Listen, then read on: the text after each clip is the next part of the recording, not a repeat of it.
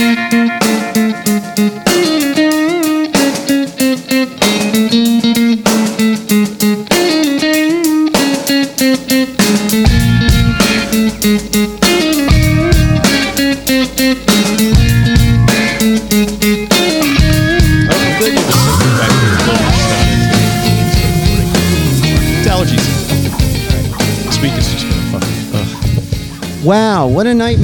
this week has been. I mean, crazy, crazy, crazy. It's just a nightmare. Nightmare. and, and all the stuff that I I, I was doing um, that wasn't as bad. Uh, it was because there was no business. There's nothing happening at Yeah. my shop, like zero. But now So- you're busy. So now I'm actually busy at the store, and we had like 15 to 30 customers daily for the past two or three weeks. That's fucking great though. But um, But you got to fit the podcast around it and stuff. well, that's the shit of it. You know, this is the thing I actually want to do. Right. Uh, I mean, Lord knows I don't want to be working either.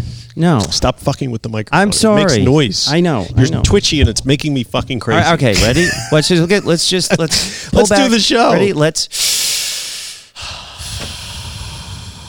And we're back. Yeah. Welcome to Recovering the Middle Ages, the podcast about two middle-aged suburban dads and their pursuit of life, love, and recovery. I'm Nat, And I'm Mike. And, boy, do we have a show for you today on RMA. Back with a vengeance from an unplanned dark week. And we welcome the one, the only, the world famous and locally infamous Dopey Dave, the host of the podcast responsible for the paradigm shift in the way we think about addiction recovery and entertainment. Give me a break. Dopey is the podcast about drugs, addiction, and dumb shit. And we are proud to announce that he will be joining us uh, via telephone uh, today. Today, in a few many minutes after we finish bullshitting about, We're going to bullshit a little bit. So visit us at middleagesrecovery.com. Find us on Facebook, Instagram, Twitter, Spotify, Apple Podcast, YouTube, and more. Great reviews will be read on the show. So please, five star reviews and uh, say something nice. Tell us your story by submitting it on middleagesrecovery.com, and you could hear your show. On the show, you could hear your story on the What? show. Uh, new merch. You could also be a guest on the show, apparently, could, according yeah. to Nat. More likely, well, a guest maybe we'll do a call in. Yeah. New merch is available. We have these awesome uh, T-shirts that were made up by um, our number one Jeff. Uh, Jeff's the other one. The number one fan in Tacoma is other Jeff. well, I think about T-shirt Jeff is number one because he's made shirts for us and he's awesome. But I Uh, guess they're is. all awesome. Yes, thank you, Jeff. Uh, number one fan in Tacoma, by the way, has moved to another state. Okay. He put it in an email I completely forgot, And he said, which Well, you responded to. I did. Did Do I? you remember where he moved to? Uh, Somewhere in the Yeah, south. Some Abel- weird. Abilamba. Oh, really? Amambla. That's weird. I'm Abilamba. From wow, the Slamma from Alabama. from Washington State to the I deep th- south. I think so. Um, but these shirts are cool. They're Oh, yeah. comfortable. Buy They the look shirts. sexy. Um, right now, we're selling them just by message us, and we'll figure out a way to send a carrier pigeon to you to grab the money. How's Um, that for a system? But we are working right now on getting a WooCommerce uh, set up on our website, so it'll be very easy to buy stuff and um, you know make orders. Um, one thing I'm kind of surprising you with this, we actually have a few your stories that have been submitted, and I wanted to let people know the kind of thing that we're getting, the kind of stories we get on our website. I'm so shocked. I've got a few. Um, why don't you just read them out loud? This is what we're getting on your story. This one's from Catalina. Um, tell us your story. Morning. Uh, care dog best. Personalized dog harnesses, all sizes from extra small to extra extra large. Easy off, on, and to, why am I doing an ad for this one? All right, go to the next Okay, one. There- there's more. There's more. I think there's a better one, and Thanks, Catalina. nice you. to know you're listening. oh, here here we go from Fiona. Uh, hey there. World's best neck massager. Get it now 50% off and free shipping. Welcome, enthu- wellness enthusiasts. That's us. That's us. Wow. Okay. So that's a good one. and I think one more I printed Okay. Uh, tell us your story. Good day.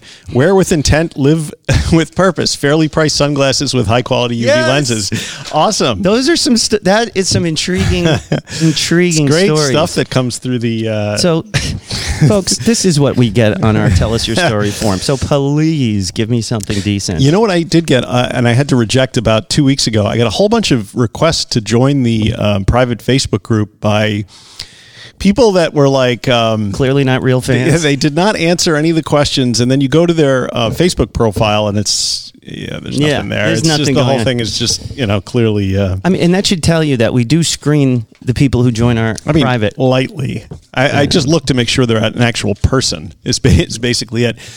I know, Um, and I keep adjusting the mic. I'm sorry. That's okay. Um, I'm very nervous. I'm actually. I want to say that getting Dopey Dave on the show when I first started thinking about a podcast and whether or not I could do it, it was definitely after listening to Dopey and basically being inspired that there could be a recovery related uh, podcast that wasn't just people telling their story like the whole sh- you know it's like i listened to a lot of podcasts uh, when the pandemic first started Oh, God, and yeah. dopey is the only one i still listen to really besides um besides rehab confidential i don't i mean i was listening to share recovery elevator and the only one that has kept my attention and there's a number of reasons for that is dopey and um, it was always a little mini dream of mine to actually have a conversation with dave much less get him on a show that we were we were making. And um, so it's been really cool for me. I'm a bit of a fanboy, so that's why Mike is going to take the reins on the interview a little bit, so it doesn't sound like a dopey love fest. I I have a uh, suspicion you're not going to be able to just sit there. No, can not you see I'm so nervous? That is uh, that is not your way. Um, No. but with respect to those other recovery podcasts, some of them are actually pretty good. Yeah, I but- love Recovery Elevator. But many I listen to now just um, and they kind of irritate me. see if they Uh, rip us off. well, you know, it's funny you should say that because I was listening to um, what the heck's the name of that one? Uh, She used to live in our town. yeah, Soberful. Soberful. She was in my AA group. Okay. Mm-hmm. So, um, not for the first time this week, I noticed them sort of picking up or pulling at a thread that you and I had started pulling out of the sweater Mm. a little while ago. And I'm, I'm wondering if there's some borrowing of material since her and her buddy like are in like their, I don't know, hundredth year of doing the podcast. Yeah, And I guess, you know, topics get scarce every once in a while. Well, this, this, she, so, I mean, they're not bad. You should go listen to them. Um, this week their topic was um, why we count days and i was like okay that's interesting because you know nat and i have talked about that and then um, they go in on this whole discussion about um, you know uh, people who relapse and then come back and they get shamed by aa and everything and i'm Right. like nat and i have talked about that too Quite a bit. and um, and it was uh, something a couple of months ago same same deal so i don't know I mean, we didn't know, invent that people are being we shamed. don't and there's plenty of topics to, to you know that We- I would love to get her on. Uh, not only Well, and I don't know if she's going to come on now that I've accused her of ripping us off. Well, I mean, she could defend herself. She could acquit herself nicely. She's sharp. Uh, she used to chair the meetings I, I go to. I used to go to uh, in our town, and consequently, she's got children that are you know school aged that. They, they were good customers of mine too. Oh, so okay. I know her pretty well. I don't know if she was aware. I know she knows I was in her AA group, but I don't. I never like uh, came out to ask her about podcasting and stuff. But if I did, she has a, a beautiful accent, and I love listening to her Yes, talk. and it's a it is a good podcast. It's one of the few that I continue to listen to. Yeah. uh, you know, on a semi regular. Basis. And now you listen to Dopey somewhat since I've I also listen to Dopey on a semi regular basis. Um, yes, and I think Dopey is really the, the future of, of how recovery and entertainment will will kind of I thought evolve. that was us actually. Well, yeah, we're we're gonna we're gonna wait till he gets to it and then just cut in front. Right? That's right. That's how that works, right? Um, so how's Oh, shit. I How has your my life been? Um, did you go to Mexico or what? did I did I go to Mexico? I did go to Mexico. Uh, it was a very strange trip, though. Ándale, ándale. Some some of that is from YouTube, folks, and some of that is from Nat's mouth. Um, you, I'll let you decide which is which. Uh, I did go to Mexico. Um, Against all better judgment and advice from all your friends and family? not to mention from the CDC and from our, you know, Emperor uh, Cuomo. Yeah. And you're looking a little green. I don't know if you got the corona or I I have been just drinking I, Coronas. I am the most tested uh, person in New York State. Probably, I got a test three days before Hep I went to Mexico. Yeah. I got one in Mexico. Oh, and then I got one uh, when I got back. So Did they give you a shot of tequila with the? With they like, can I get a shot? You know, and they're like, It's it's funny you should say that because um, when you when you go to the resort, uh, they had a, a, a COVID concierge, which you know, sign of the times. But you have to wait on this very long line, and uh, they give you your appointment, and they say, um, "Please be on time, and whatever you do, don't show up drunk," because They it- said that? Yes, they said because it uh, skews the test results, and you might get a false positive.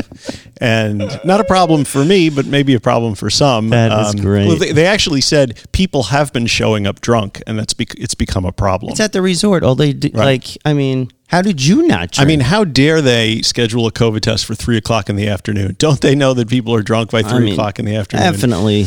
I mean, you got to have a Bloody Mary or a mimosa in the morning, and then around lunchtime, you're having uh, what do you have? Don't what you have and with lunch? Uh, pina coladas, something. Everything has rum, right? Or tequila, tequila or or rum. rum.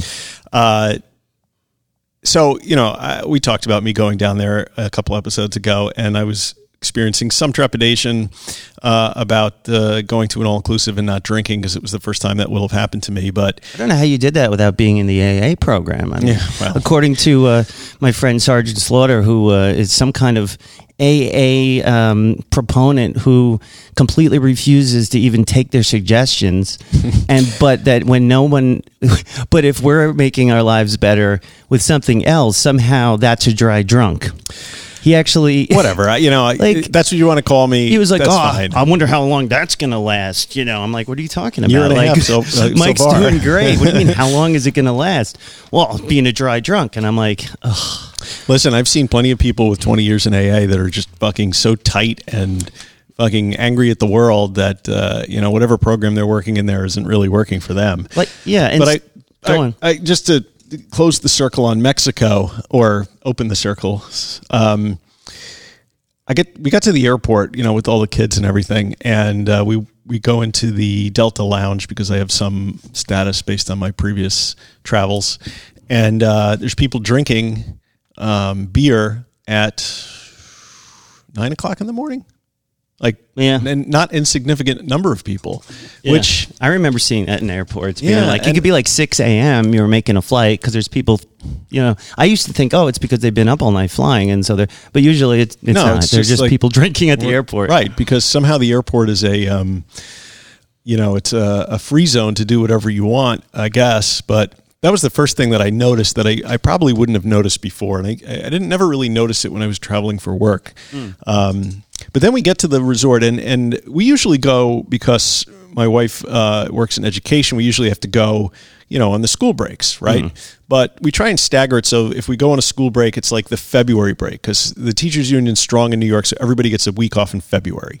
They don't get that anywhere else Ah, in most yeah. places. I mean, it's usually around President's Day. People get a couple days. So we go in February. There's not a lot of people there. This was the first time we went over what would be traditionally considered spring break or um, Holy Week, Semana Santa, right? Uh, the first thing I noticed when we get there is number one, there's no Europeans. There usually is a ton of Europeans because I don't know, it's an Iberostar. It's a name that Americans aren't really that familiar with. So hmm. they get a lot of people from England, a lot of people from Spain, a lot of people from, but they, but the Europeans can't travel right now. So it, it was all Americans. I see. Instantly, the, the America. the IQ of the of the resort dropped by like Dropped 50 points. I've never seen anything like it. First thing I get there, I go to the pool. We go to check out the pool. There's a guy and his and his girlfriend or wife practically having sex right there, drunk off their asses. For free. I mean, you didn't have to pay. I didn't have to pay to watch. Nobody did. Uh, How long my- did you stand there? my, well, Erin's like, "Do you see what's going on next to you?" I'm like, "Of course I do. How could I? How could I not see it?" See what?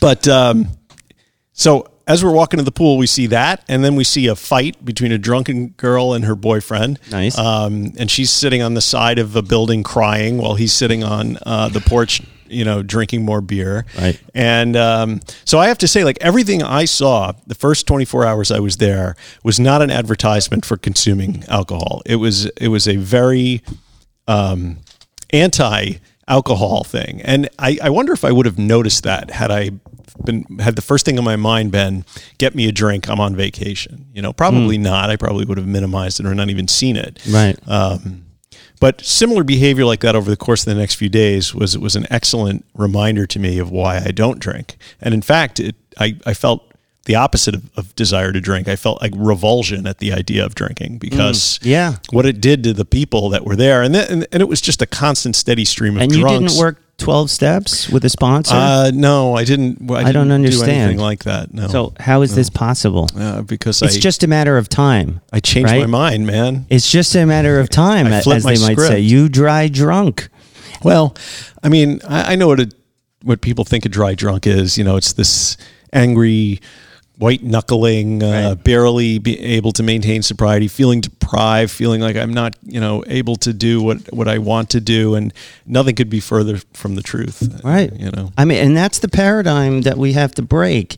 You know, um, instead of and the, the people who are angry or or nasty about people who are are being happy and being sober without uh, without the twelve steps. You know, instead of looking at how much better life can be when you break free from the ingrained dogma of AA, you know, some people even in perpetual failure and misery won't allow themselves to change their perspective and in turn achieve the life they truly want to des- want and deserve.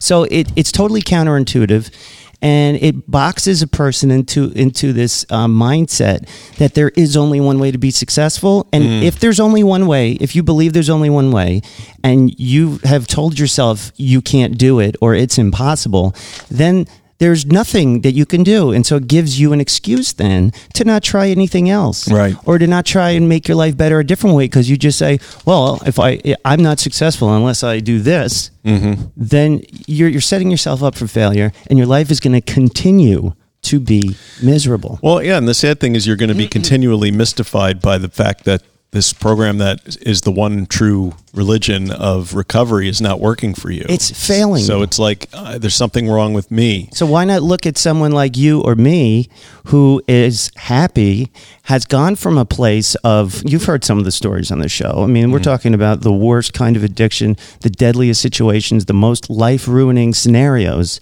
And to get us to a place right now where we're happy, joyous and free just like they talk about in meetings. Yeah. Right? And so why not instead of nitpicking things from a program that just simply doesn't apply anymore to us. Um, you know, why, why are you going to talk that down? Why wouldn't you just try and emulate it maybe? Why, why not say, wow, that's working for you? Well, uh, not that I'm calling an AA a cult, but there's definitely some I was going to say cunt. some group both words with a C. Uh, there's some groupthink that goes on there that you know, like many other cults, when you think you have the answer to life, uh, and everybody else is just sad because they don't have it, uh, it's very hard to change the way you think and look and get outside of that box and look back in and see where things are working and things are not working. So maybe there's some sort of recovery deprogramming that needs to go, go on. I mean, that's what happened for me. That's what I had to do. I had to deprogram myself by reaching out to all of these other methods and finally getting out of that uh, mindset, that that impossible impossible path. I no longer have the excuse that AA doesn't work to stay sick. I used to carry that as an excuse. I tried it and it didn't work. Therefore, this is my life forever. or I No- tried it 20 times and it didn't work. yeah, or like I was in inpatient rehab four times and three different whatever it is, and it ain't working. Your life ain't getting better. Do something different. And I think this goes to uh, what's been coming up lately. This debate about. Um, the debate about California sober, um, and, and what what is California sober? Because I, we've had some uh, discussions well, online. I mean, my this. my understanding is that California sober used to be just smoking weed, uh, but apparently, what's her name? Demi Lovato yeah, I keep calling her Vera DeMilo, like the Jim Or Carrey Demi- bodybuilder character. I keep thinking Demi Moore. Demi that's, like, Lovato. going back. Demi Lovato. Demi uh, Lovato. Um, She was a bad addict that like had seizures and Right. ODs and stuff very publicly. yes, but she um, she considers California sober. wow, I just turned into Arnold Schwarzenegger. California sober. California sober to be uh, alcohol uh, as well as cannabis use um, if it keeps you off of heroin. So uh, harm reduction, yes. Sobriety, no. Um, Right. you know, Um, I said something brilliant on a Facebook group that I printed You out. You did print it out here. I did. I printed it out, but people were. I think the situation guy, Mr. Abs from Jersey Shore, had uh, posted the something like situation Yes. is his name, right? the situation. Yeah. and he had made some posts that California sober will kill you. So um, people had reposted it, and we were arguing about it. And so what I said was um, if I find people who get mad about California sober are mostly just unhappy with the program they followed to turn their life around. Hmm. And the idea that maybe they could have avoided all that shame and pain drives them crazy. Yes. Just my opinion. I think I gave you a like on that. Yes, you did.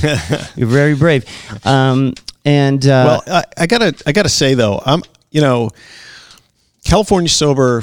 If it's marijuana, I don't really have an issue with that. If you're drinking, I mean, I think alcohol is, is the most dangerous drug out there. hundred percent. So uh, t- for me, um, know, fentanyl's da- watch more your- dangerous. Well, okay, but I, I see. mean, oh, you know what I mean? Like in terms of social cost, personal cost over the long term. I mean, fentanyl is dangerous because you know you could be a one and done. right? You know what I mean? Yeah, but alcohol is endemic. Yeah. It- it's uh, destroying families. It's destroying lives. So I I mean, using alcohol in your recovery, I, I never did a drug unless I was drunk. That's over the line. So- like I wouldn't even do that in a harm. redu- Like, uh, I mean, to try and get someone to reduce their alcohol intake is the goal of some programs, and using Vivitrol. But um, I think it's for me. I, I don't go into it. Like I wouldn't smoke marijuana. That's just me because I, I would I don't want to get outside myself. Yeah, well, I'm not looking to get issue, right? Mm-hmm. high. It's not what I want. I want what I have now. It, it seems extremely cliche, but being high on life is really a thing. It's a thing. And it is, and it it's is. a good thing. and I feel good about it. And you know, I just wanted to say, um, you know, we took a dark week last week because of Mexico, and it sucks when we take a dark week because I really didn't want to, but we also didn't want to put out a show that was.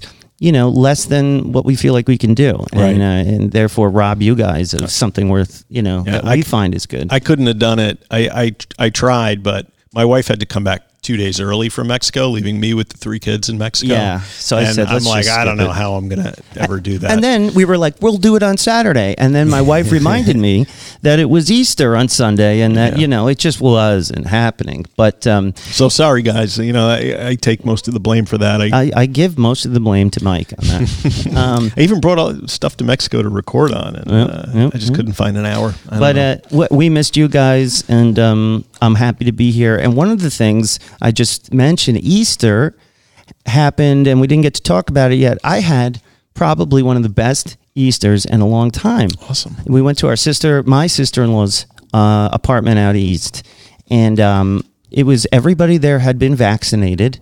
Uh, except one person that we were arguing with, and um, it was really fun, you know. It's a, but it's another one of these drinking holidays, you know. When we say out east, by the way, we mean the east end of Long Island, Right. Which you know you folks probably don't know. Yeah, I mean, it was great. We did Easter egg hunts in the morning, and uh, we even went to church. And this was a point of contention for me because uh, I'm pretty involved in my local church, and it's important for me to participate uh, in church services and things like that, and to raise my kids, you know, w- with that going on. So we were able to put it on the television via Zoom. Mm. I even got my kids to. We all dressed up for Easter. To stand in front of the TV. Yes, just to That's stand in front of the TV, and um, and they did it. They went along with it. We wore like you saw that picture I posted online. Mm, We're all yeah, wearing those same shirts, right? I look Yeah. amazing, don't Yeah, I? absolutely. I mean, I was kind of impressed at Noah wearing a jacket, but Yeah, and he did that on his own too. Um, but uh, you know, it, it was just a lot of fun. But the kids, they can't sit still for normal church. Right. And so finally, 20, 30 minutes into the sermon, of course, the kids just lost lost uh, interest completely, which I don't blame them. Normally, they don't sit through the whole thing. They go to Sunday school. right. So, um, and I was like, you know what? I was visibly upset about it. Uh, I think I test, texted you something like, uh, I don't know, I my, hate my family. my family sucks or something like that. And I'm, you're like, what's wrong? I'm like, ah, it's nothing. And, uh, but my wife, you know, knows that it's important to me that they do this stuff. And so she was pissed at them. You know, I, more than I was getting outwardly mad at them, and she was pretty much like laid into them pretty hard, Mm-hmm. and um, and I didn't feel good about that. I don't like that. Um, but you know, I mean, the surest way to get them to not like to go to church is if they get fucking screamed. well, yeah, and that's my point. But you know, she was right, and you know, maybe telling them that, hey, guys, Daddy does a lot for you. He doesn't ask much of you. This is this one thing. But you know what? After that, one my one of my sons, uh, Noah, started to um, hide the eggs in the backyard for Max. You know, they saw that something, you know, that I was upset a little bit. And uh, my wife making them feel guilty, which is sometimes the Sometimes- strongest thing that they- Sometimes that works. Though, and you um, know? and then we proceeded to have a great day with their cousins, you know, um, and it was a lot of fun, and it, and it gave me a lot of hope, you know, for the future. Good. I'm. That's excellent. We. Um, my experience was somewhat different. Um, we had the excuse of being technically in under quarantine when we got back from Mexico, so we could not attend church in person. Um, So you would have gone to actual church. I would have. I would have gone the night before. I'm like a Saturday. So the Catholics have their s- stuff moving. They're actually Oh doing yeah, it yeah, in they're church. in-person stuff. Um, we, I went to. We've been going to the five o'clock mass uh, on Saturday because that's permitted uh, in lieu of a Sunday in the Catholic yes, world. I was always confused by that. Uh, it's actually great, but the the priest always you know makes some sort of comment like, "Oh, you guys are five o'clock Saturday people, so you'll you know." civilian. So I don't know what that means, but um, That was- anyway, we couldn't go, and I have two teenagers who are not getting up at seven a.m. for egg hunts anymore, although their brother is, so Yeah. that creates a little tension in the house. I can imagine. Um, but uh, what we do with eggs is, you know, we hide regular eggs and then we hide plastic ones. And inside the plastic ones, we'll put a piece of candy. But some of the eggs we put money in, Mm. and three of the eggs we put like a twenty dollar bill. How many did your neighbor kid Billy find? Billy, I run him off with the shotgun whenever he shows up. He Um, Billy running around in his underwear like Pigpen, you know? Yeah, Cloud that- of dust following I him. don't want to. I don't know what's going on in that house, but uh, so they each can only find one of the golden eggs with the money. So that usually incentivizes them to go out there and look. And, Mm. Yeah. uh, so we did that, and then we had people over who, uh, her, Erin's mother was only partially vaccinated, and her. Vietnam vet husband doesn't believe in vaccination, so he came over without it. And I'm like, "Am I going to kill this guy? I'm bringing Mexican COVID back, and I'm going to give it to this guy. He's going to die." You And know? that's his fault. man. Well, I was like, it's his choice, you know.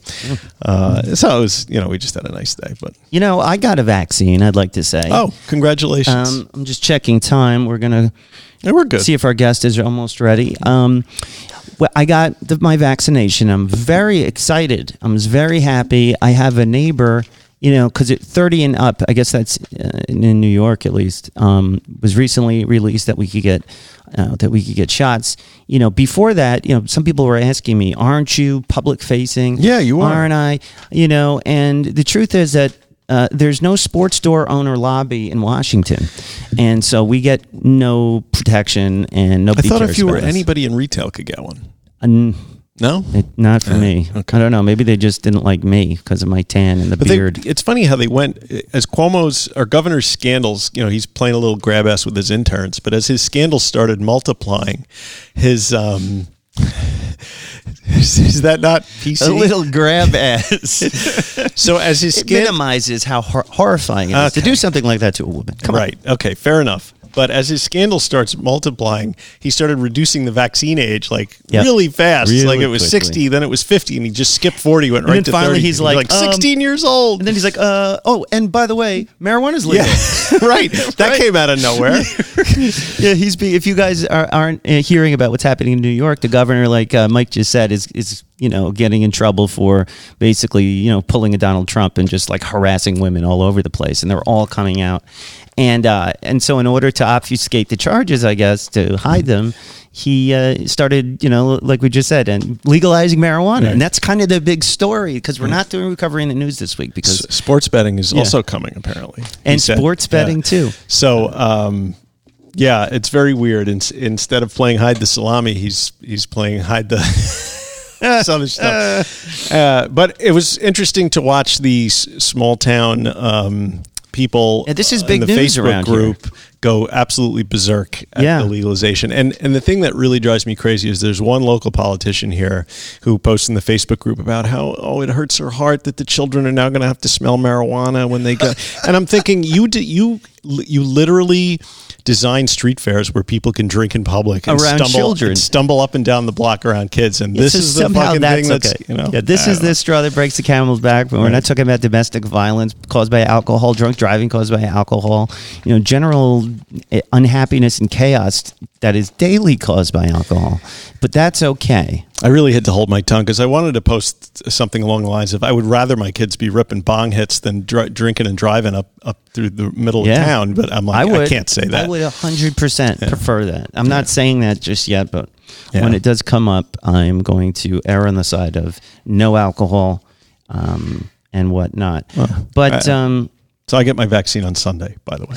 yeah, so you you get it on Sunday. So I was just about to tell this crazy story about how I got my vaccine. So I had a couple of appointments very far away, and um, and then my wife is trying to get me signed up. Um, our neighbor owns a pharmacy, and um, apparently, once I was able to legally with my age, uh, she was able to bring a dose home and get me officially signed up. And she just, I stopped at her house, and I got the Johnson and Johnson vaccine, which is a one shot, and um, it's uh, I definitely were for a few days was like my body was struggling Right. which i'm told is common and also a good sign that your body is creating you know what it needs to fight the virus so uh, i definitely lost my my usual get up and go that i i've been riding this upswing that i've had the past couple of months Or mania, as it's mania, it. yeah. But um, because I've been going, going, going, going, going, getting so much done, and um, and then for like four days, I couldn't bring myself to do anything. I just felt horrible. But I feel all better now. I'm protected. I'm doing my part to protect my fellow human beings, and I feel good about it. And pretty soon, Yes. Mr. Mike, I'm going to do it so I can get the vaccine passport so I can go to concerts. I, don't- you know, Yeah, I honestly, I'm just tired of living like a hermit. it's a mark of the beast. It's Yeah. the mark. It's the Antichrist. so you don't is believe rising. that Bill Gates is in, is Bill putting Gates chips into is your bloodstream or anything? Yeah, Bill Gates does not care about what is I happening. I mean, if people us. want to track you, all they have to do is he has enough money, guys. carry he doesn't want phone power. in your pocket. They He can track. They know ex- what you're. They knew every time you fucking fart with this thing. Um, so I don't know. I, I'm, I'm I'm excited. Everybody is is getting vaccinated. Um, and uh, last one of the last things I want to touch on before we call uh, get get our guest on is that um, my midlife crisis. I wanted to give a midlife crisis update. um, I recently ordered rollerblades and And elbow pads. I hope. no elbow pads. Yeah, you're gonna be in. You're gonna be in a cast. and, and running sneakers. And I got the ones that all my middle aged male friends who run get the Brooks Ghosts. Yeah, you, you sent me a text the other day that was gr- that was hysterical. You were like, "These are really comfortable sneakers. I wonder what it's going to feel like to run in them or something." And I, I plan, I fully plan to exercise um, more than, you know, because I've just been doing push ups. That's exercise, right? It is. I do a couple hundred a day just throughout the day. I keep doing them until, uh, you know, Someone I- tells you to stop. pretty much I, I use my nervous energy to um, to exercise and uh, and my diet's going well so um, my wife is embarrassed at the idea of, of me being seen with rollerblades Yeah, where are you going to rollerblade? I, I haven't d- decided yet 'Cause you you live on a hill. well that's the and thing if you if you build up a good head of steam, you're going to be shooting out into the roadway down there. when I brought the rollerblades home my mother-in-law was over and she was like I just want to say don't go out on your street go to the park don't you know and she Yeah. was just i'm like yes mom yes okay what do you think i'm a schmuck and clearly i am Rollerblades So- are interesting. I remember. i love rollerblading I lived in the city back in the '90s, and that's when they were real a real Yeah. thing. And everybody was like, Oh, you yeah. go up to Central Park, and there'd be these guys with their shirts off, rollerblading. That's gonna be me. you know. i'm gonna be that Just guy be careful down here. I, Because want, I need a hip pack a f- I yeah, need a neon need a fanny pack. pack. Yep. or a fanny pack as they say i, I know what you were going to call it. and You're not allowed to say that anymore. I don't remember All right, just Um, leave it. Leave it alone. Okay. Um, so anyway, I'm feeling like I want to get to this interview. Can I do the Can I do the introduction? Well, yeah, of course. Um, and um, here is the introduction. Okay. So I wrote out way more than I should have for this. Okay. Uh, this week's guest is Dave M. Dave is a recovering drug addict and the host of the popular podcast Dopey, which is a podcast about drugs and dumb shit. Dopey is a podcast about drugs and recovery, but it's also a podcast about Dave and his life on Long Island, where he lives with his wife and two daughters. Dopey has guests that range from comedic luminaries like Marc Maron and Artie Lange to recovery movement superstars like Dr. Drew and celebrities like Dog the Bounty Hunter. A veritable who's who of addicts and alcoholics that join Dave on a weekly basis share their stories and their recoveries. with the Dopey Nation. Yes. Okay. So that is the introduction, and here is the interview. Thank. Reminding me to turn the recorder on is good. Hello? Hey, Dave. Hey, it's Dave. Nat and Mike from Recovery in the Middle Ages. What's up, man? What's happening? Do you want me to put on headphones or does it sound okay? Yeah, Sounds good. we can live with it. yeah. you sound great as usual, and uh, thank you so much for coming on the show, Dave. I've been uh, I've been dreaming about this moment. It's almost like a podcast childhood dream of mine to even have a conversation with you, much less get you on my show. So I'd like to thank you again. It really has. It really has. Da- uh, Nat has been so excited. I, I've had to talk him down a little bit this morning, but I'm a, I'm a little excited. The most fucked up part is I talk to Nat like four days a week. I don't know why you're so why are you so excited about it. Give me a break.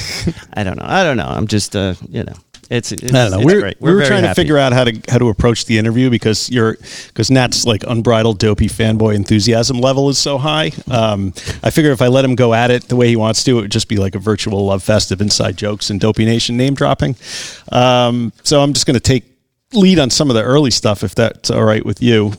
Uh, I appreciate your professionalism. Yes. Go to, Thank- go to thank, town. thank you. Um, I mean, believe it or not, we have probably have some listeners here that don't listen to to Dopey.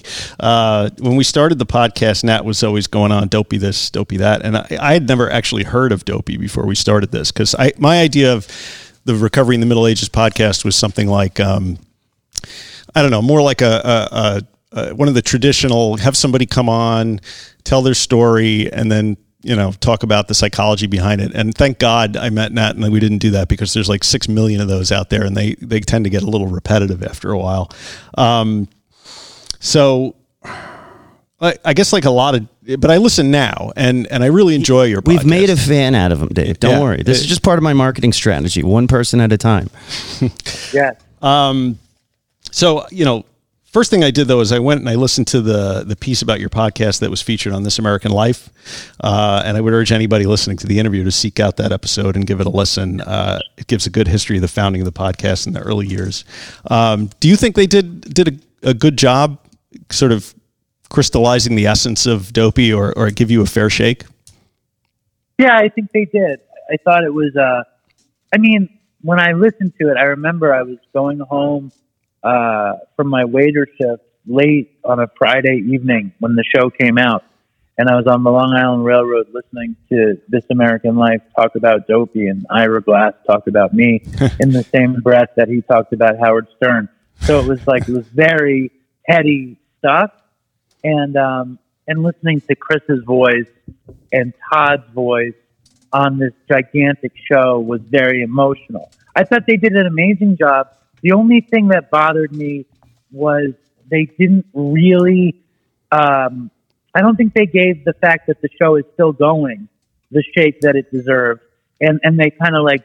I thought they kind of talked shit about the way the show is still going. They really poo pooed it, but maybe I just wanted to. I wanted them to grandiose it. You know, I wanted it to be like I wanted it to be like, and Dopey's still going, and it's they're doing different stuff, and it's not over. But but she was very much like, and I really loved the producer, but she was very much like, and now Dopey is kind of the straight interview show. Whatever, who cares? Left-handed, yeah. Yeah, so I didn't like that. I never know, listened to besides it. that, I thought it was great. It's a good piece, Nat. You'd like it. I, I don't, I- you know, it's one of those things like the more somebody tells me to do something, the, the less I want to do it. But, uh, and on top of that, you know, I was, as a listener, when I was catching up to Dopey when the, the pandemic started, when I finally like a lot of people who, who find out about Dopey and start from the beginning, if you don't necessarily know what happened, when you do get to that tragic episode, which was so heart wrenching, Dave, and you handled it really, really like better than I, I could have imagined. I mean, that was such a difficult time for you. And the fact that you did a show the very next week, you know, with his fiance and, and that even that same, you know, the week before doing it. And, but it was so heartbreaking for all of us who, who were listening and, and got close, you know, listening to you and Chris. And for me, I almost, I don't want to listen to that and go back to that time. It was traumatizing as crazy as that sounds. So, so just before you get, I get your answer for that, uh, let me just fill in the listeners on something that they may be uh, not familiar with. So you started Dopey as a podcast where you and your friend Chris would tell drug stories, war stories, kind of thing. Um, not a lot of talk of recovery, not a lot of talk of twelve steps. Uh, you had originally listed it in the comedy section, if I'm not mistaken, of um, of Apple's iTunes, and then. Um, after four years of sobriety, your co-host Chris died uh, of an overdose in the summer of 2018, um, and you continued afterwards. That must have been Yeah, a difficult I mean- decision. It was well, it wasn't a difficult decision, and I don't think, even though we said the show was just about war stories, I don't think it really was just about war stories. And I think it was about twelve step recovery, but not explaining it. More like twelve step recovery through the lens of somebody who didn't understand it and was trying to do it. You know what I mean? Like it was not. It certainly wasn't a primer for how to recover through twelve steps. But a lot of the early episodes were me struggling with it and having Chris explain stuff about it and then us making fun of it. So like that was a big piece of it and and and our recovery was intrinsically built into the war stories because in the first episode because we knew as soon as we did an episode that if we didn't mention we were in recovery it would be a slippery slope of possibly glorifying drugs. So I think that was baked in in a in a kind of secretive fun way. Um, and people don't like. I mean, like we made. It, I, I said on the first episode that if it was about recovery, I didn't want to do the show, but that was like a fake out because it was always about recovery because we were in recovery. The whole show was about recovery because we were going to meetings and sober and drug addicts. So that I, was the I felt like well, that that was the the deal. I thought, and I mean to answer your question in terms of uh, sticking with it, um, I don't think about that day.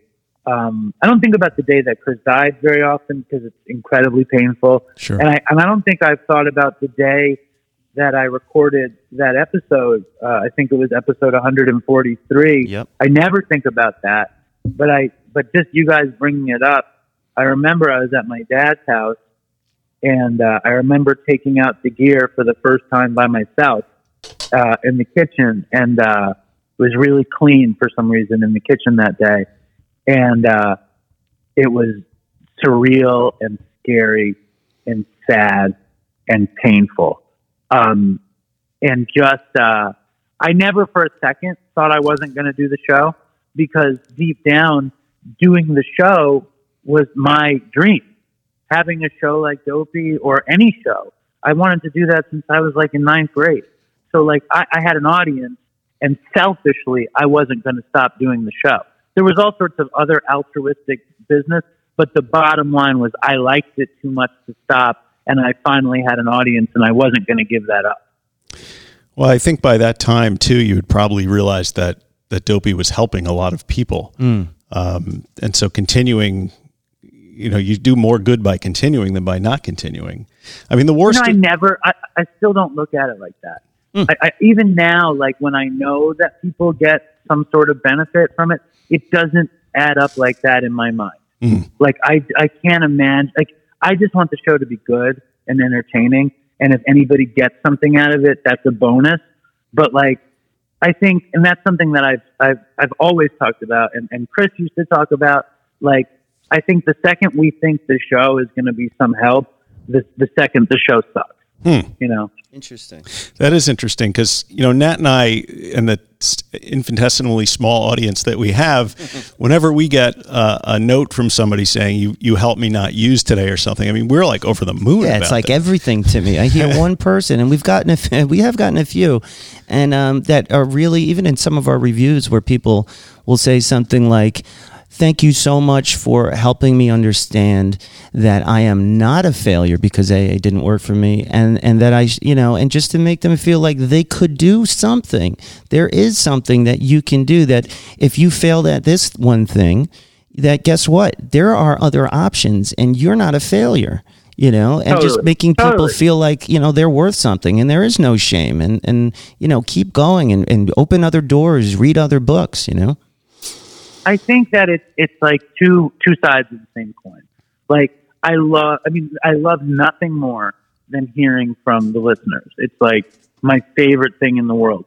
And I and I you know I'd be I'd be lying if I said I didn't like to hear that Dopey helps people.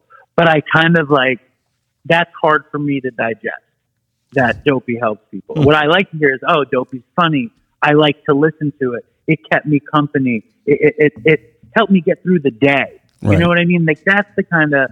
I mean, and, and listen, just because I say something doesn't mean it's true. It's just my my interpretation of how I cope with my process of making the show. I just want the show to be fun to listen to. I want it to be listenable and entertaining the way uh, Howard Stern is for me. You know what I mean? Like I, I, I, it's it's a weird thing. You know what I mean? And it's like I just know. I mean, me and Chris used to talk about it, and it's like my favorite cliche about Dopey was that if we made Dopey to help people, Dopey would suck and nobody would get help. But if we make Dopey to be fun, then it will be listenable and people will get fun and, and people will get help. And Chris Chris's great phrase was it was the rope a dope. We hmm. draw people in with the debauchery and hmm. they absorb the recovery. And kick that was the nuts. that was exactly that was the whole thing. Well, uh, I mean that's great. I mean, because you know what, what makes the war stories so fun and listenable is you know the the fact that you're sitting there talking about them, Right, right. You know, because those stories are tragic if they end up in a tragic. You know I they mean? often do, you know. I mean, they're funny, but you know they're funny because you survived them. Now, but you actually, uh, some of the things that Dopey has done, which is amazing, and something I aspire to do with this podcast, is you actually got, um, uh, what's it called, scholarships. You actually have sent, uh, maybe it's 12 people or, or less. Uh, I to- think it's like nine. I Yeah. think we sent nine people to treatment. like Yeah. that right there is huge, man, and that is directly helping someone. And look, and like DJ, you know, look at him now, look at him go.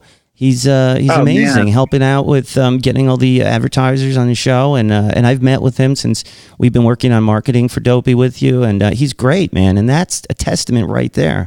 Well, that's the best story of all. Mike, I don't know if you know this story. I'm going to tell you this story. You ready? Yeah, please. There's this guy. His name is his name is Don Jr. His father's name was Don, and he calls himself DJ. For some reason, I got into the habit of calling him Don.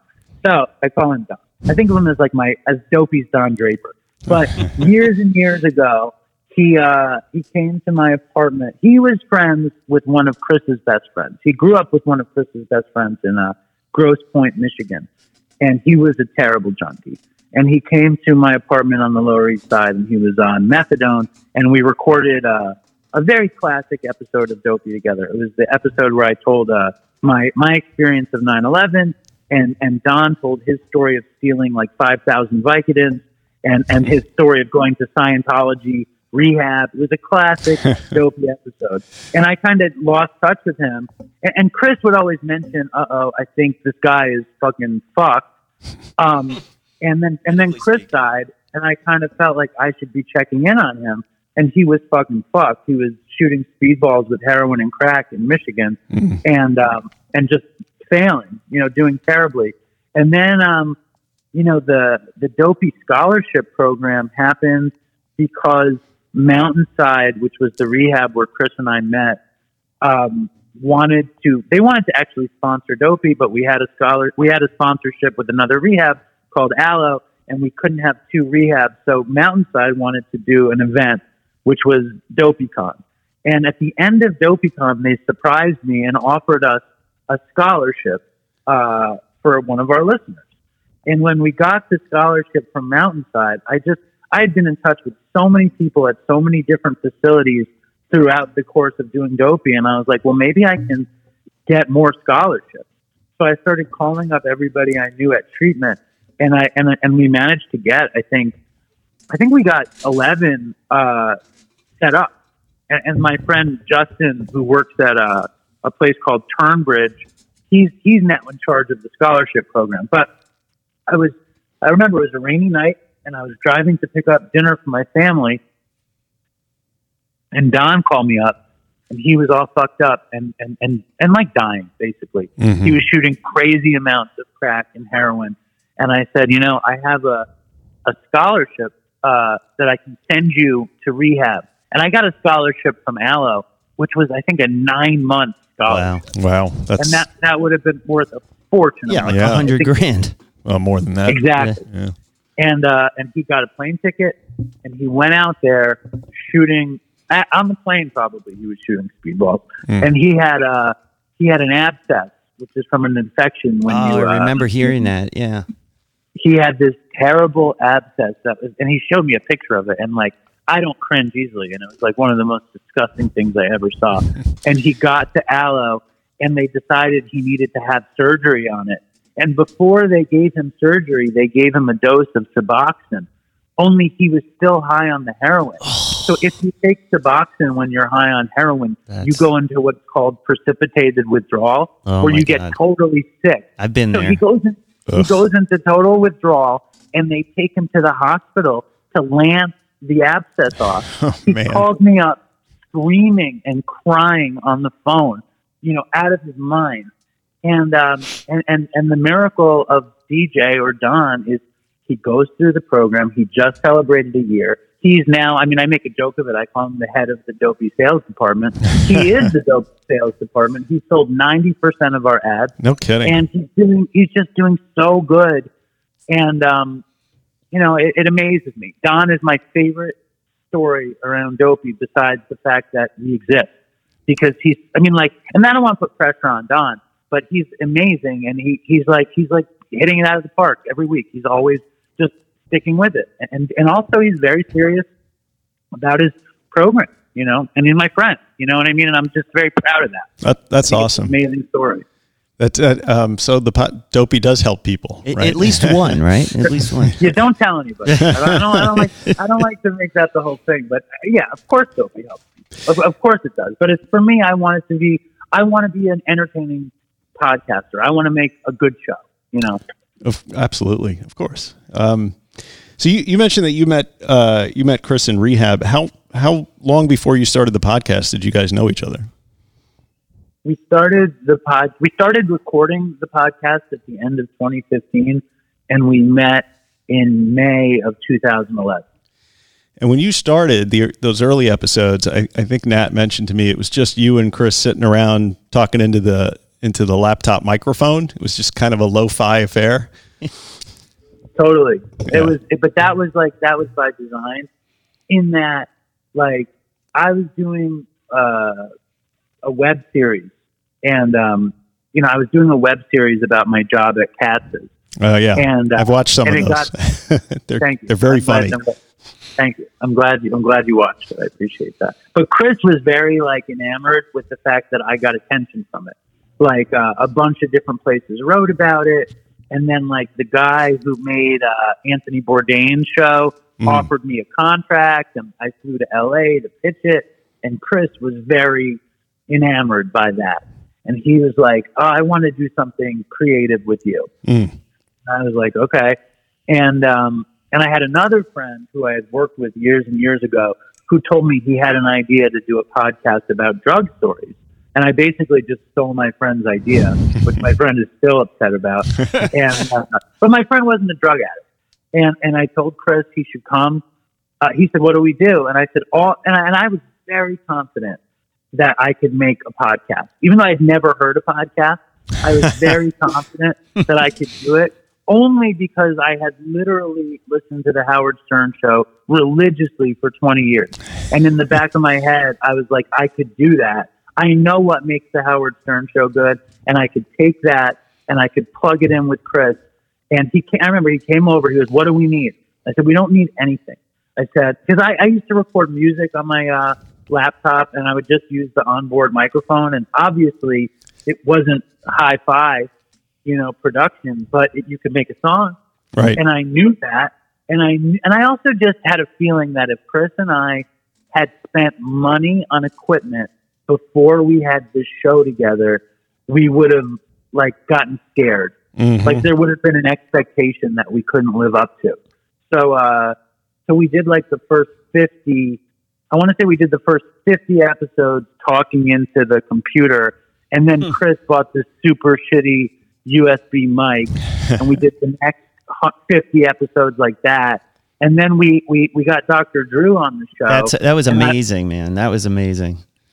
Well, it was it was amazing because Chris had actually been treated by Dr. Drew, and uh, and Chris was uh, you know wanted to be a, a psychologist, So like he was ready, like super prepared with all the psychological shit. But I wasn't going to go to Dr. Drew's apartment with a shitty mic, with the shitty USB mic. So I bought. That's when I upgraded the equipment. But that's that's the story of like why we started lo-fi. It was just because an expectation like would have been. I, I think we wouldn't have been able to keep doing the show if we hadn't been so scrubby at first. So, how much clean time did you have when you started the podcast? I think I had four months. Ooh. That's pretty. That's pretty ballsy. But but Chris had three years, and part of his character, uh, just to tell our audience about about Chris a little bit, he I think had three years at the time. But not only that, and his stories were crazy, man. He had like jail stories, and you know, if you guys go to go to Dopey Podcast um, and and look, find those uh, jail stories uh, episodes, but Chris had the gnarliest stories, man. And not only that, when you started uh, making Dopey with him, he was uh, in a program, and I, I can never get this right. Was it he trying to be a psychiatrist, like an actual doctor, or he was in a very advanced um, psychology or psychiatry program for uh, drug addiction? Isn't that right? He was at a, a school called William James Institution or U, William James University, which was in Boston. And William James like had a big, he had a reference in the Big Book, which is why I think uh, Chris was so interested in it. Um, but he was studying to get his PhD in psychology, which Yeah. is a PsyD, and he was working in sober living. I mean, when we started making Dopey, he was living in sober living. You know, Wow. uh, when when he died, I mean, he had two and a half years, and I had four months, and um, it wasn't. Again, it wasn't about trying to, you know, twelve step the world or spread a recovery message or anything. It was about making a show about two drug addicts uh, talking about the dumbest shit they had ever done and the shit that they deal with. You know, if it, and that's why it was drugs, addiction, and dumb shit. Um, because it was about, you know, drugs, you know, using drugs. It was about dealing with addiction and it was about the stupid shit that we all deal with, like what kind of cereal we eat or how we like our chocolate or whatever. You're you right, know, very- for dinner. very Seinfeldian. Uh, but the balance between you two w- was was noticeable, and it, w- it was really part of the synergy. Was that Chris had this encyclopedic knowledge of of recovery science that he put together with his own experience to create this really unique perspective and really valuable perspective that you balanced out with just being funny and kind of showing what your experience was. You were at the very beginning of trying to get uh, sober, and then he was kind of at another level. And so to hear you guys kind of go back and forth, and his, you know, some of his canned responses, you know, big, he could quote the big book chapter and verse, and you know, you were definitely not doing that at that time, you know. So it was just really, really uh, magical kind of synergy you guys had.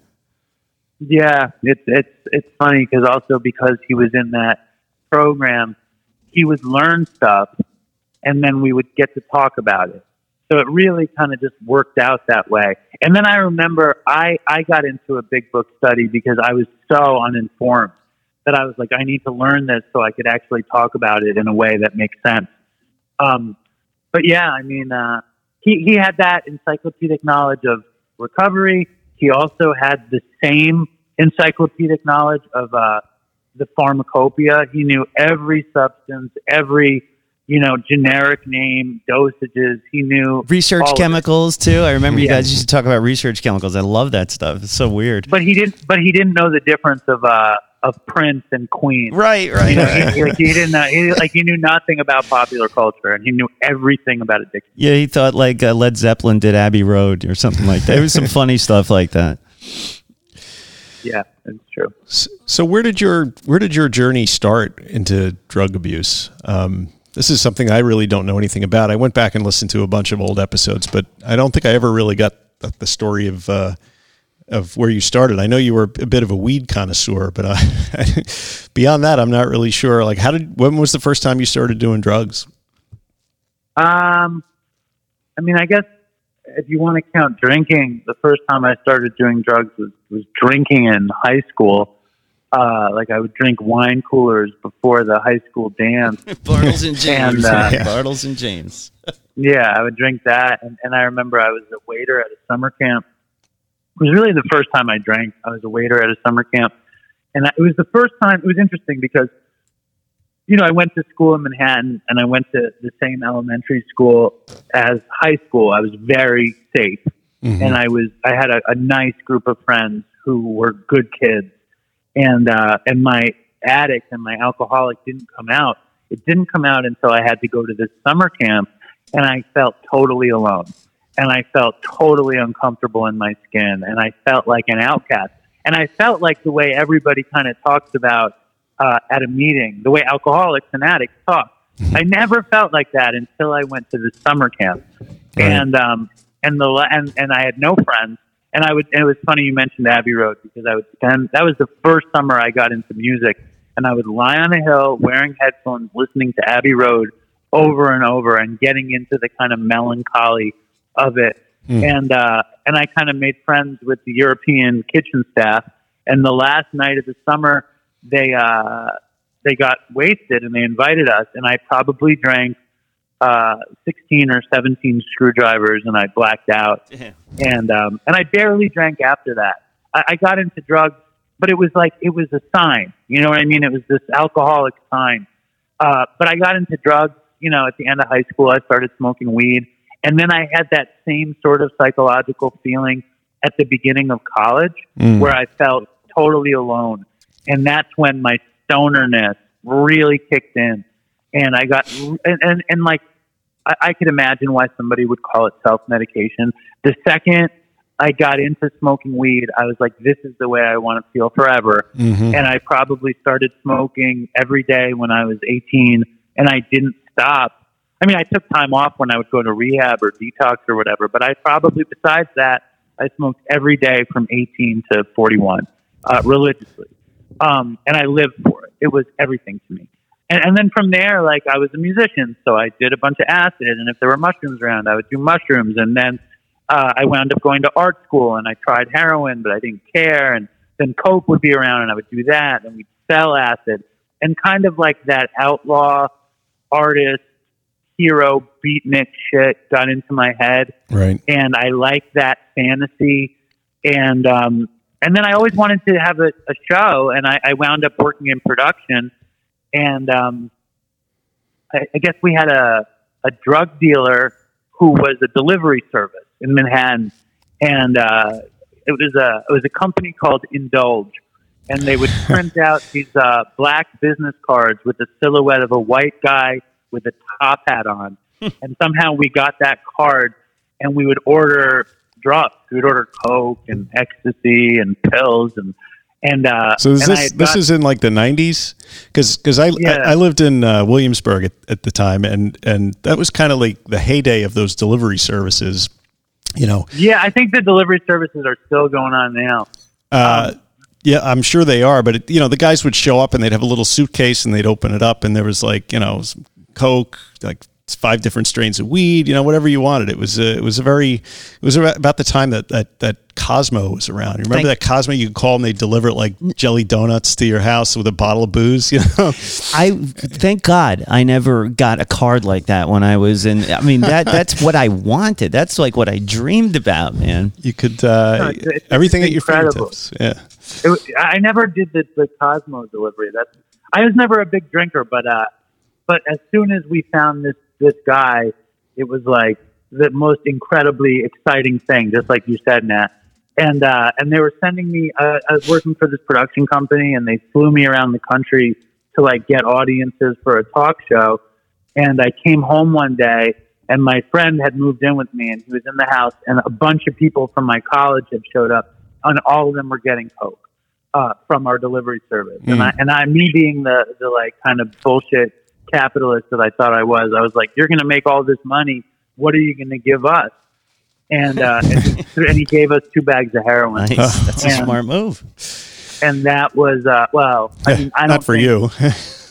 that was the moment. That Yeah. was the moment where I did it, and it made me feel exactly the way I wanted to feel. And and from there, I avoided getting strung out. But my my professional life was really going well. I had I had managed to pitch a show to this entertainment company, and they gave me a contract and they gave me a big advance, and I thought I was on my way to incredible fame and fortune, and I thought I could handle being a heroin addict. Would you, know, say that your personal life was was that annoying, and your Yeah. and your business life was annoying? I'd say my, my professional life was at a nine, and my personal life was at a one, uh, and my and my and my drug life was at around a nine, Yeah. annoying as well. Uh, uh, it's a Stern reference. Sorry, guys. That's it's Mike. That's Gary Dell'Abate, the way he pronounces nine. Oh yeah, no, I, nine. I, I'm I'm familiar with Howard and all of that cast of characters.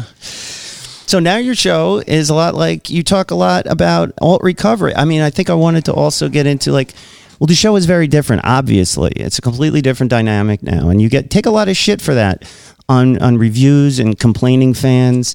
You know, usually when someone wants to wants to hit you with some negative shit, they're usually saying something about like, "Oh, it used to be great, and then now Yeah. it's all recovery and blah blah," and it's like you know, it's called evolution for one thing, and, and it's um, for my money, it's a much better quality show, and it's just, but it is just different. And like, and what do you, how do you feel about that? You know, there's the kind of criticism you get, and you also get praise for it. There's a lot of stuff that goes on. Like it's a it's an emotional thing. You know, like the, I I think the best thing about the This American Life piece, uh, the best moment in it for me was, you know, because before Chris died, my very, very, very close friend Todd died. He died six weeks before Chris died. And I think after Todd died, I was totally fucked up. And, um, and I could not do the show in the same way. It was over. When Todd died, that part of the show ended. And, and, Right. and Chris was using, you know, and I didn't know he was using. And he wanted to keep doing shtick in the same way that we did and I, I I was too traumatized by Todd's death to do that. Mm. Like it was over. So I think the show really changed when when Todd died because I couldn't do the show the same way anymore. Mm. Um, and then when Chris died, like there was no going back because the whole show with me and Chris was me and Chris. So if Chris isn't there, like that's the most frustrating thing. I mean, like I take all those bad reviews very personally because I'm incredibly sensitive and insecure. Um, but the fact of the matter is, they're. Fu- I mean, I'd also say nine out of ten of the bad reviews come from the section of the audience that uses, and and Right. and you can kind of feel that, you know. And that that was like it was another big shift in the show. Is that kind of after Chris died? I I mean I mean I remember right after Chris died, I was getting these emails. There was this crazy guy who was definitely using writing me these mean messages about the show. Um, and I think it was because he was using hmm and he wanted to feel like it was okay. And it wasn't okay on the show to, to keep going the same way. So I think a lot of people felt abandoned because the let your freak flag fly aspect of Mhm. Dopey had changed. But there was nothing I can do about it. You know, it's like, I, I mean, unless I was going to pretend that people using drugs didn't bother me after my two best friends died because Right. it did. You know, so I just had to be. I had to be. Uh, you know, it was hard, and the show was very depressing. I think for a while, Mm. um, and it was hard to have a show that was fun and funny when you know the the, the guy who started it had just died about the thing we had always been funny about. Yeah. That's a hard dynamic to carry. Um, but I, I, it, nowadays, I'm finally kind of at peace with the fact that people write that because they love Chris and they love our dynamic, and there's nothing I can do about it. I think also we just uh, surpassed the number of episodes that Chris and I did together that I've done without him. So, like, I think I'm just finally getting used to it, and I think I'm better at accepting the criticism now. I mean, you're in a very interesting space, you know, given given what you just said, because I mean, a lot of your recent guests um, seem like they've been proponents of um, the California sober lifestyle, shall we say, or been proponents of weed smoking. Um, at least like the last three or four that I listened to. Um, and no, that- you're exaggerating. I think just just just Dog the Bounty Hunter and Jessica Kent. Nobody. I don't think we had. Oh, and Misty. Yeah. Misty, well, that's the Misty last Esther. three. So. That's true. Right. That's true. So Three out of four. I mean, you know, so that must sit kind of st- strange with you. And I mean, the whole idea of the Dopey Nation is a little interesting because you you didn't create that group, right? I mean, it sort of s- sprang up out of uh, the Well- fans of the podcast in and of itself. to support. I think it was after Chris's passing. I think is when it really galvanized. Uh, I think I heard you say that more than once. what happened what happened was I, I I was doing like a character on the show with Chris and I was trying to be like a preacher and I'd be like, Stay strong, Dopey Nation, like it was a joke. Mm. And then and then all of a sudden people were like, I'm in the Dopey Nation, I'm in the Dopey Nation and uh and then we would we would refer to the audience as the Dopey Nation after that. And uh and Chris and I like we always had people who would be like, Dave sucks, I like Chris, I'm team Dave, I'm Chris Right. sucks and and like I I wasn't good at that stuff. Like that stuff always bothered me. So we never set up a fan page because I didn't want to deal with that. It just seemed like it would it would create dynamics that I couldn't deal with Mm. um, because I take things too personally. And I and I just and I knew that it affected Chris also. I just didn't want to do that. But then after he died, a, a bunch of the the listeners were like, "Can we set up a Dopey Nation fan page?" And I was like, because they needed to mourn him together because like all these people that were so connected to Chris, like they would tell their their boyfriend or their wife or their husband, "Oh, my the guy on my podcast died," and nobody would understand what that meant. It's Right. Like, so what? But like all these people who had this connection to Chris, once they started a group, they could mourn him together. So that's where the Dopey Nation was galvanized, like you said, Nat. And in terms of this California sober business, it's like I think for a long time I was very resistant to telling any story that wasn't just about abstinence because I was scared like that we would give somebody the wrong idea. hmm But but I think that addiction is is it's not just about on or off. It's not just binary. And I think that if, if I want the show to exist, we need a, a healthy diet of different topics and, and different guests who have different opinions. And it, and they know, the audience knows that I'm abstinent and I work a 12 step program. I, I think it's important because that can't work. I mean, like, honestly, I think that a 12 step program can work for everybody, but it, but what it can't do is it cannot work for anybody that doesn't want to do it. So I respect that. I respect that not everybody wants to do it, and that if you don't want to do it, you basically can't do it. So you need to find another way. And I'm open to exploring what that looks like. Yeah, and um, that and that you touched on a little bit about how twelve step has uh, become, um, you know, a big part of your recovery. And I have to say, for me as a listener, um, you know, I have struggled and continue to struggle with uh, AA and and what. Uh, what I went through in my early days in AA, the things I hear people in AA say, and the way they treat other people, and, and all of that. And um, honestly, I had you know resolved to never go back and uh, to never ever again subject myself to the kind of shame that I felt when I was there. However, once I heard that Dopey Dave was starting to do it, and the way that I could hear the change in your voice and, and how much better you were doing, it actually got me to kind of want to revisit um, going to AA meetings. And I even fantasized about one day maybe I could get to an AA meeting with Dave. You know, like go down to the. I'm like, how, how am I going to bring that one up? That's that's going to be awkward. But um, I figured if I do in the show, it'll be a, it'll be a little easier. But I was just thinking though, like it, it makes me want to revisit AA, and I think that's a good thing, uh, especially the way I, I think of AA now, the way I incorporate it into my program, uh, is that I I still read AA literature. I, I still engage in AA and twelve step, you know, thinking and um, and Zoom meetings. You know, and that brings us also to the fact that Dopey Nation has started what are kind of like 12 step meetings through Dopey Zoom. I mean, they even do a big book study. And I think, I think that's, that's great. It's like a softer, more loving version of what AA maybe should have been.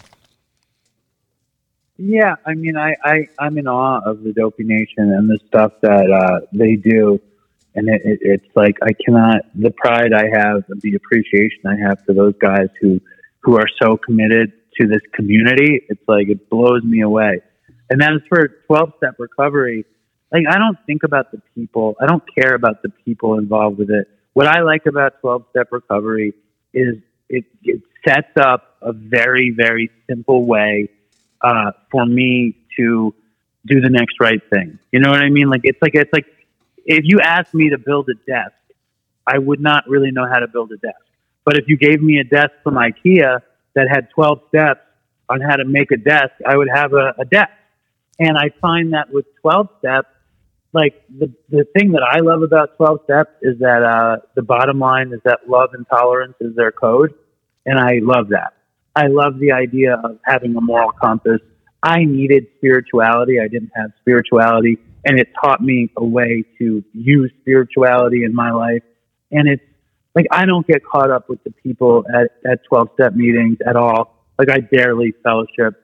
Uh, I don't get caught up with stuff. If I don't like it, I just don't listen to it. Mhm. I, I, I like the, the, I see it all strictly as tools to be happy, joyous, and free. And I hate the culty aspect, and I hate even sounding culty, but it is literally just a tool that gives me more freedom. You know, that's it. Yeah. That, that's why I do it. You know, that's it. Well, it does. It works for a lot of people, um, and, and the people for whom it works, um, it tends to work very well. But you know, to just to carry on that IKEA analogy, there's some people that just cannot follow those instructions. They don't because if the instructions just- are in at Japanese, You're gonna you speak English. You're going to get it- instructions for a dresser, but you're going to end up with like an end table or something if you follow. Right. Well, Um, that's the th- well. I mean, like I don't mind using a dresser for an end table, but also, like you're right. It's like in like there's so many. I, I hate all the cliches. I hate everything about it except that it works, and it only works if you actually do it. If you do it, it really works, and the more you do it, the better it works. And if you don't do it, it doesn't work. And and I think you know when when Chris was alive, I loved to make fun of people on medicated assisted treatment because I had been on medicated assisted treatment for so long. And I remember like I remember I was living in Los Angeles and I was on methadone and I had a therapist, right? And and the therapist would kind of go through my day. And my day would involve waking up at five in the morning, spending whatever money I had on heroin and pills, coming home, shooting whatever heroin I had, taking the pills, smoking whatever weed I had, and then going to the methadone clinic, taking 150 milligrams of methadone, and then going to the therapist, and the therapist telling me that I was participating in harm reduction. And I was like, that sounds great. I was like, I, and I was like, I was like, yeah, I love harm reduction. harm reduction gets me so high. I love it. Um, and so like, so that was my philosophy when, when we would discuss it, which was there was in my mind, there was no way I could use medicated assisted treatment and not go balls to the wall getting high. There was no methadone without Xanax. There was no Xanax without weed. And there was no all of it without whatever other money I could spend on heroin when I could spend it. So like that was my philo- that was my experience. So I just talked about my experience, not thinking like just like with you guys, like you're saying when 12 step doesn't work for someone, it's like harm reduction didn't work for me, so I assume it couldn't work for anyone. Mm. But then, but then Chris died, and I didn't want to be a dick on the show, and so many people were uh, were on on methadone or Suboxone or, or or weed or whatever they were doing, and I and I love the community of the Dopey Nation, and and really when it comes down to it, if love and tolerance is my code, I need to have love and tolerance for these people and realize that there isn't just one shoe for every foot, and that anything anyone does to have a positive life and a happy experience, I support. And um, and and I kind of just hammered that home a bunch of times. And we got an email from this woman in New Hampshire. Her name was Jamie, and she was she was on methadone and she was smoking weed. And she said she never felt connected to recovery until she listened to Dopey. And she thanked me for Dopey being at the vanguard of the alt recovery movement, is what she said. And I was like, holy shit, we're at the vanguard of the alt recovery movement. And I was like, this is great. So like we kind of, I talked about it with, with Sam, who helps me make the, make the show. He produces the show with me. I talked about it with everybody I knew around recovery. And we kind of just came to this place that said the alt recovery movement basically says, because Sam doesn't work a 12 step program and he's in recovery. And, and he has a lot of resentment against the 12 steps. Mm-hmm. And I know a lot of people that do. Yes, they do. So the alt recovery program says there are an infinite ways, a number of ways to get sober.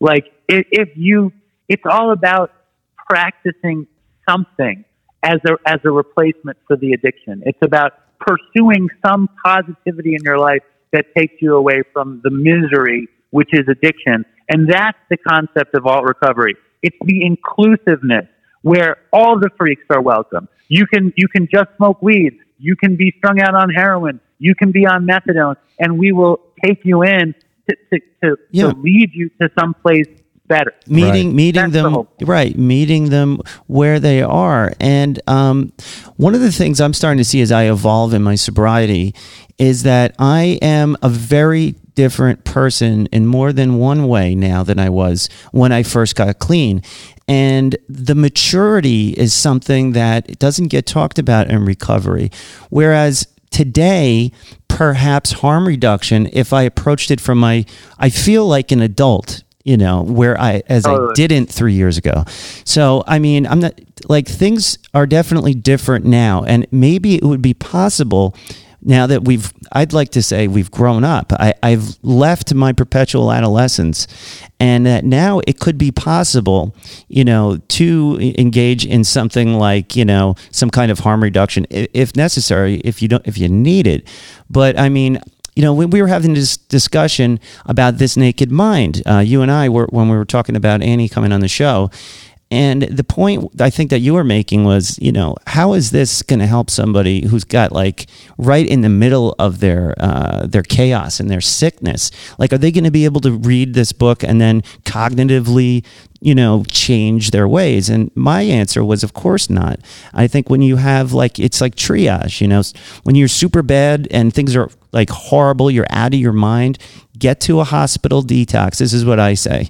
And I'm not a doctor, but I'd say hospital detox, inpatient rehab, outpatient with 12 step. Do that for six months to two years or something. And then you can start really using your mind a little more. You know, at that point, you can graduate. I know people don't ever graduate from AA, and I'm not saying that, but I think cognitively, you're in a place where you can yeah, you can actually study like what does alcohol really do for me? I mean, is it really something that is going to be a reward like I used to think? And once you can really know when your inner addict is finally not telling you you deserve a beer or you deserve a line, I think that, that that's passing a, a threshold of maturity that uh, is part of recovery. That I don't think that gets talked about. No, I, I, I, I don't disagree with that. I, I think that the hard thing about your your you know uh, sporting goods store owning doctor's advice Right. is uh, the the difficult part about it is that if you tell someone you need to go to you know the detox, yes, go to detox. You need detox, but then you say you need to be in program for two years. It's all of a sudden two years is like a billion miles away. Mm-hmm. Yeah. So it's really just about like, what the fuck do I do today? You know, and Mhm. and that's like that. That's I mean, that's where I like to, you know, that's I don't know. I, I know that when I was first getting well, getting through the day was the miracle. Like, and I remember I would like go to sleep. I would go to bed early so I didn't have to sit up, you know, and just so I could wake up the next day and be like, okay, that day's over. You know what I mean? Like, Absolutely. it's just the, the day. But Mike, I want to ask you something. How how Meshuggah and stupid do you think alt recovery sounds to you, or do you like the idea of it? I love the idea of, of alt recovery. I, I think you have to meet people where they are, and I don't think there's a one size fits all. I my personal feeling is that uh, AA, like I said, works well for, or that the sort of twelve step based program works well for the people it works for. But there are just people that yeah. are well, well, the stati- you know. It's funny about the statistics with, with AA and NA. You know, you don't how you how are they really coming up with those statistics? You know, because the people that tend to be most vocal in support of the programs are are the ones that the programs are successful in for. Right, exactly. you know, and everybody else you don't hear from them. you know? Because they're either dead or they're still using. Right, but it, but I do agree with you, uh, Dave, that you know you can't w- when you're first coming around, you cannot um, plan out three years of recovery. You know, straight can't ahead. Like, plan. I, I couldn't even plan out three days. no, you know, or three hours. It was like, oh my god, the beginning. I mean, I, I'm I'm in favor of harm reduction. Um, you know, I I practice an abstinence based recovery myself uh, because I've gotten to the point where I don't want to be have my consciousness altered in any way. I prefer to be a life on life's terms Because to you're bother happy now. to, to bother borrow a term.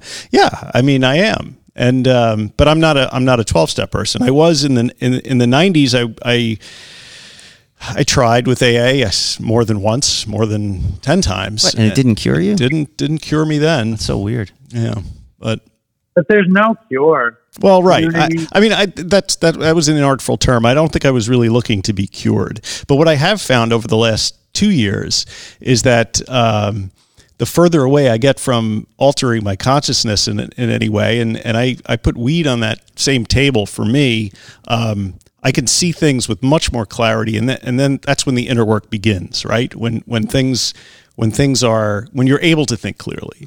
So, would, would you say that you've recovered from a seemingly hopeless state of mind, body, and soul? I don't know. Well, that's how I feel. I think, is, Dave, is that how you feel? Have you recovered from a seemingly hopeless state? Absolutely not. I'm I'm I'm I'm I'm always recovering. That was something Chris used to joke about that he was recovered, and it's like it haunts me, you know, to this day. Um, and like again, I'm not like waving a 12 step flag.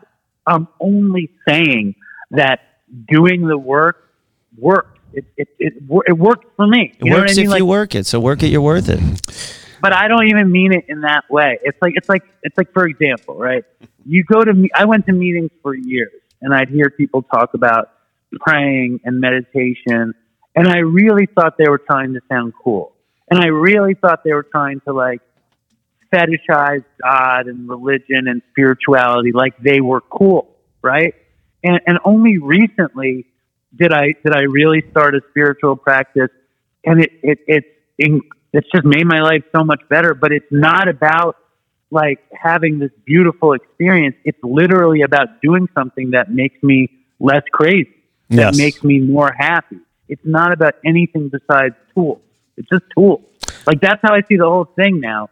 Um, and I do it strictly so that I'm less of a dick, so mm-hmm. that I'm more open, so that I can get more shit done.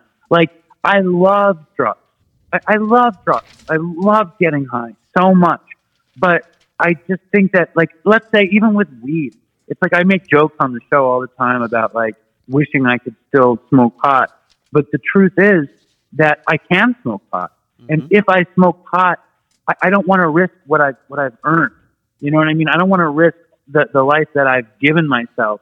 You know, over the past five and a half years, and like, I don't, I just don't see weed adding anything to my life. Right. I, I, I just see weed as reducing my ability to, to do the shit I'm doing now. Like I love doing the shit I'm doing, and I would hate for something to inhibit my ability. That's exactly that's exactly what how I feel about it.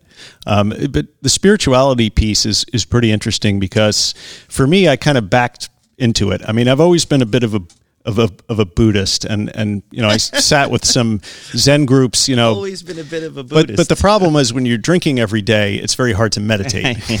That's true. because so so for the last couple of years, I've gone back into meditating every day, and it really is an important part of of leveling me out and making me a better person. I don't know really if I consider it as part of recovery though, um, because I was I had stopped using any substance, and then I started back with meditation and spiritual practice, and it's made me a better person. Well, that's what recovery is, I think. Well, I, mean, I guess maybe that's making the your issue, life right? and that was a point I wanted to make, but I forgot while, in the middle of thinking about it uh, while we were talking. But it's that for me, recovering and being sober is more than much more than just I don't drink anymore. Yeah, I don't take any you know substances that are banned or blah blah blah. For me, it's are you trying to make your life better?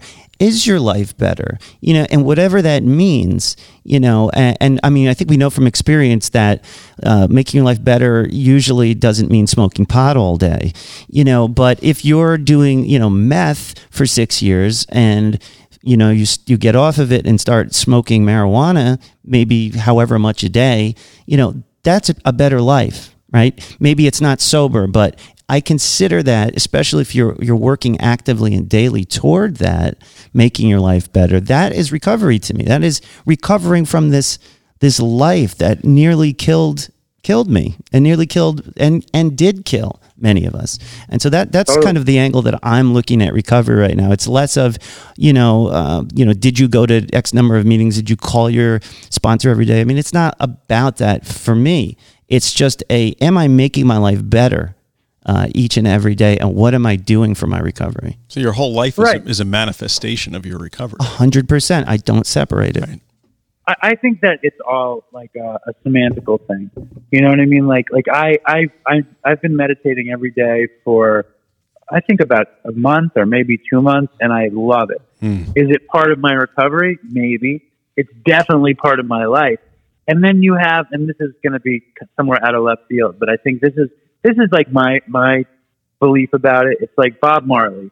He was a Rasta. He was a songwriter. He was a musician, and he would say that when he smoked pot, it would be his meditation. Mm-hmm. And I am not going to sit here and tell you that Bob Marley wasn't meditating when he smoked weed. You know, and because the, probably the greatest songs that were ever written came out in Bob Marley's weed meditation and all these Rastas weed meditation. And I will not begrudge anybody's joy doing anything. It's just about my life Mm-hmm. and my my like my life doesn't have room for it because uh, like I was such a fucking disaster even just as a stoner.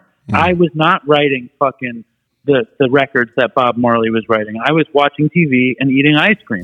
That's what I was doing.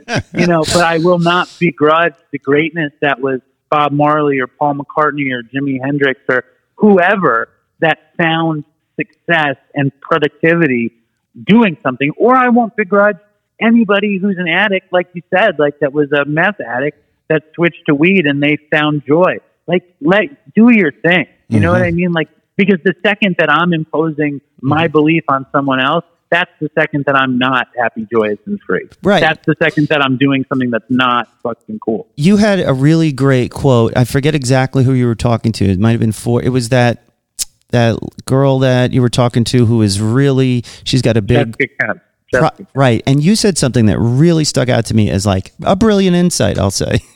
and Thank you, God. Yes. You said, I'm comfortable with your happiness. Yes, I remember and that. man, did I write that down and say, yeah, yeah, man, that's like, Mm-hmm. th- that's it right there in a nutshell.